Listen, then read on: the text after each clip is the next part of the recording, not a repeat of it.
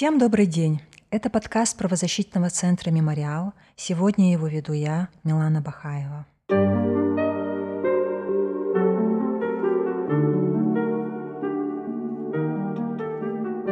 23 февраля вся страна отмечает День защитников Отечества. Но для целой нации этот день ассоциируется с болью и потерей.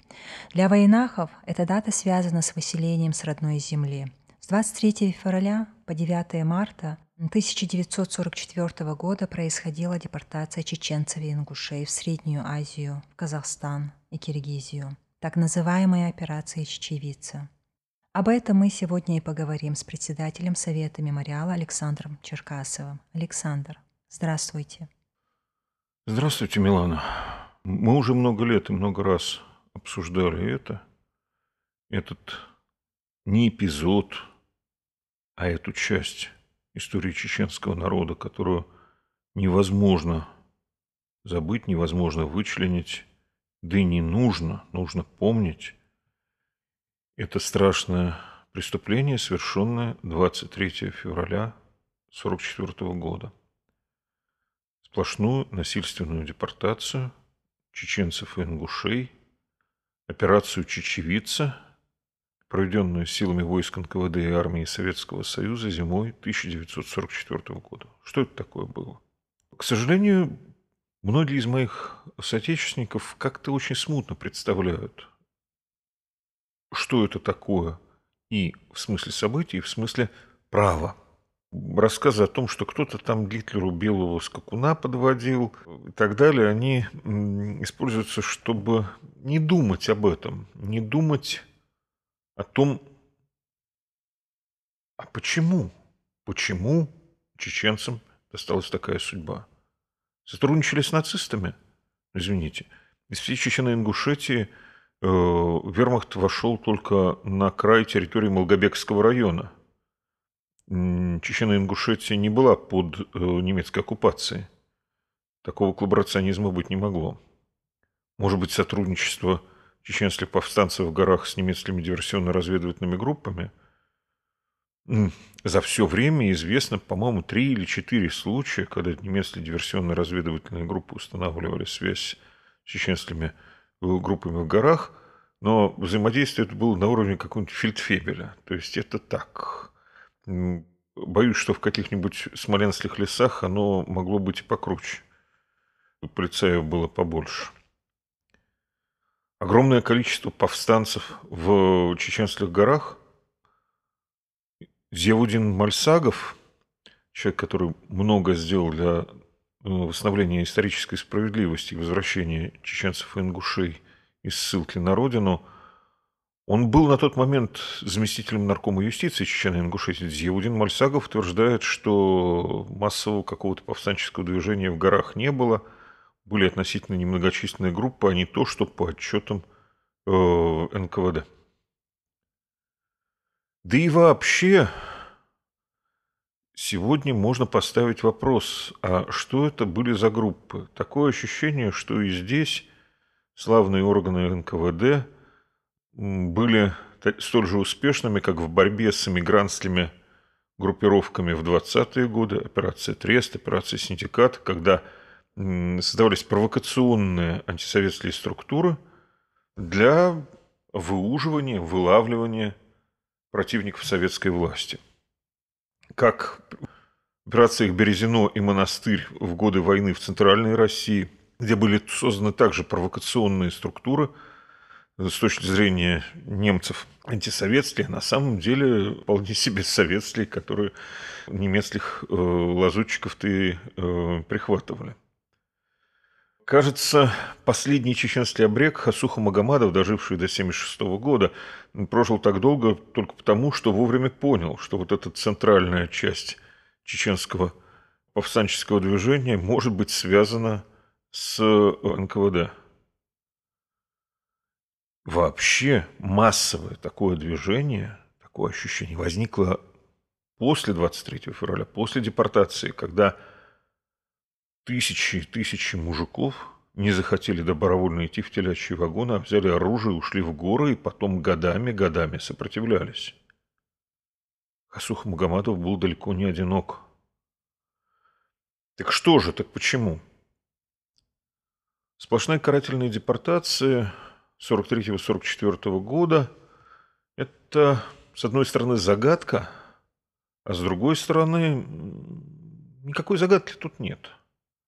И приписывать это исключительно подлой советской власти не стоит. Советская власть здесь наследовала Российской империи, которая еще в конце XIX века по опыту Кавказской войны и в ходе завоевания Средней Азии разработала в своем генштабе науку военную демографию. Наука военная демография, она исчисляла с большой точностью индексы лояльности тех или иных регионов по тому, какое население там есть, какого верования, какой национальности.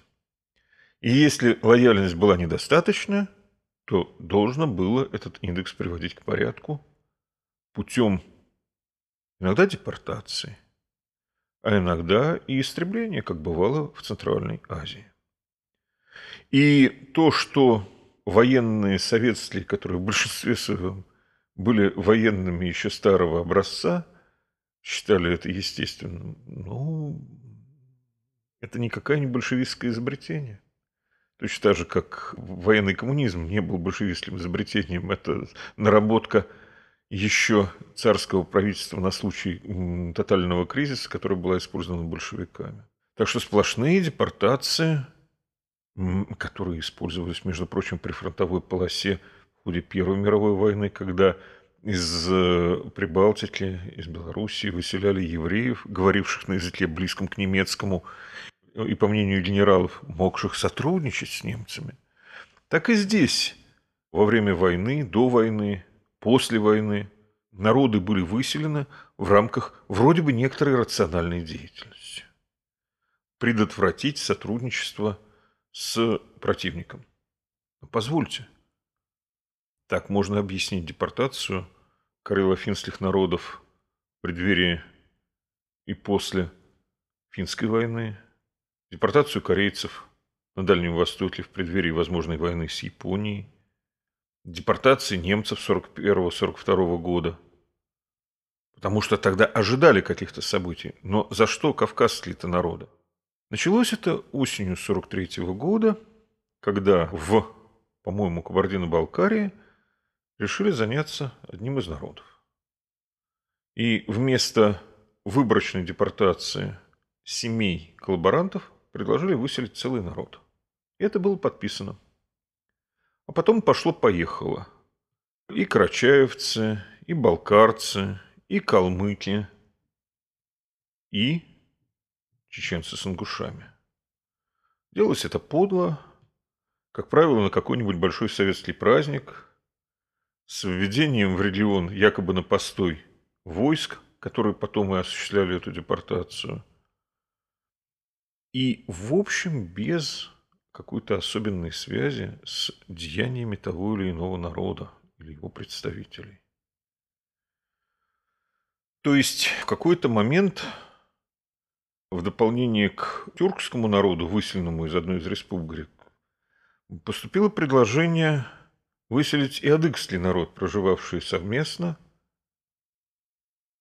и среди которого тоже были коллаборанты. Это было летом 1944 года, но вдруг на это предложение не была наложена положительная резолюция. Оказывается, весь этот опыт депортации 43-44 года был скорее отрицательный с точки зрения советской власти, с точки зрения товарища Сталина. Почему? Территории, особенно горные территории, из которых были выселены целые народы, выпадали из хозяйственного оборота. Невозможно было вот взять и сразу продолжать сельскохозяйственные работы, ухаживать за скотом и так далее, и так далее, если выселен целый народ. Все, скот погибал, поля приходили в негодность, потому что в горах земледелие – вещь очень сложная. В общем, в ходе войны вместо борьбы с коварным врагом получали что – получали экономические провалы, вместе с этим, по опыту той же Чечни, повстанческое движение там, где до того никакого массового повстанческого движения не было. Но позвольте, кто инициировал все эти депортации? Повторю, они не превентивные, не для того, чтобы предотвратить чье-то сотрудничество с врагом, а карательные, когда уже все, врага погнали далеко на запад, он сюда снова не придет, никакой опасности нет.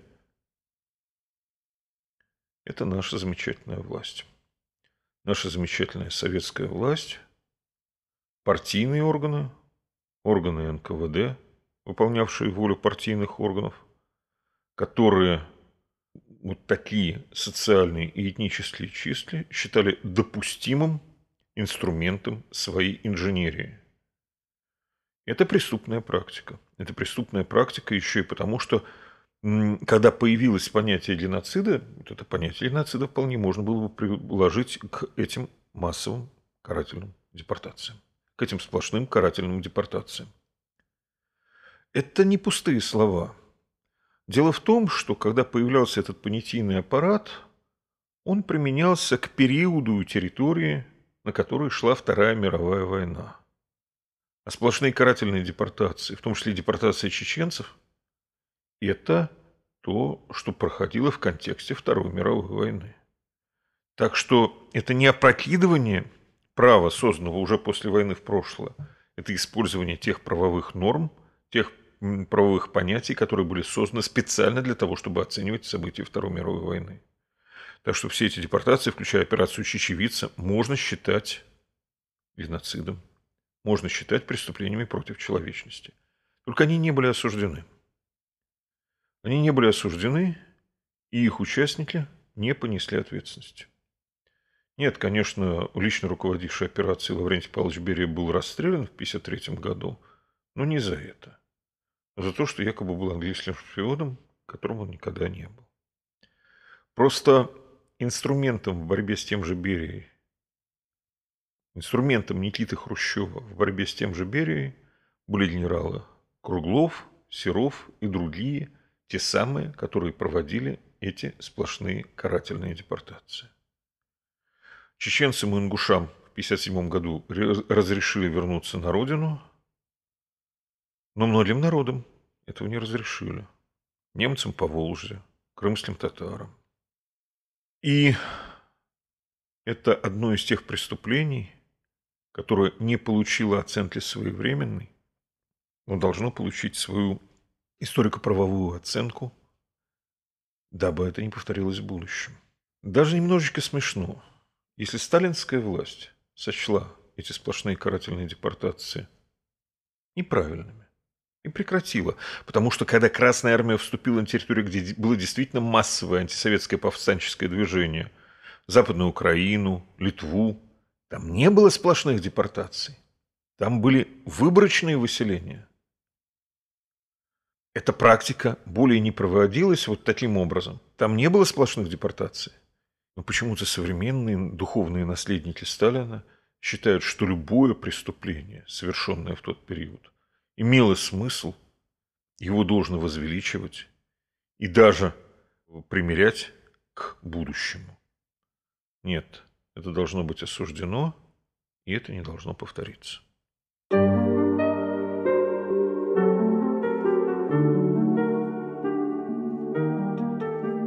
Это был подкаст правозащитного центра «Мемориал». Сегодня его вела я, Милана Бахаева, вместе с председателем Совета «Мемориала» Александром Черкасовым. Александр, спасибо, что пришли. Спасибо, Милана, за то, что столь терпеливо меня слушали. И всего доброго. Всего доброго, уважаемые слушатели.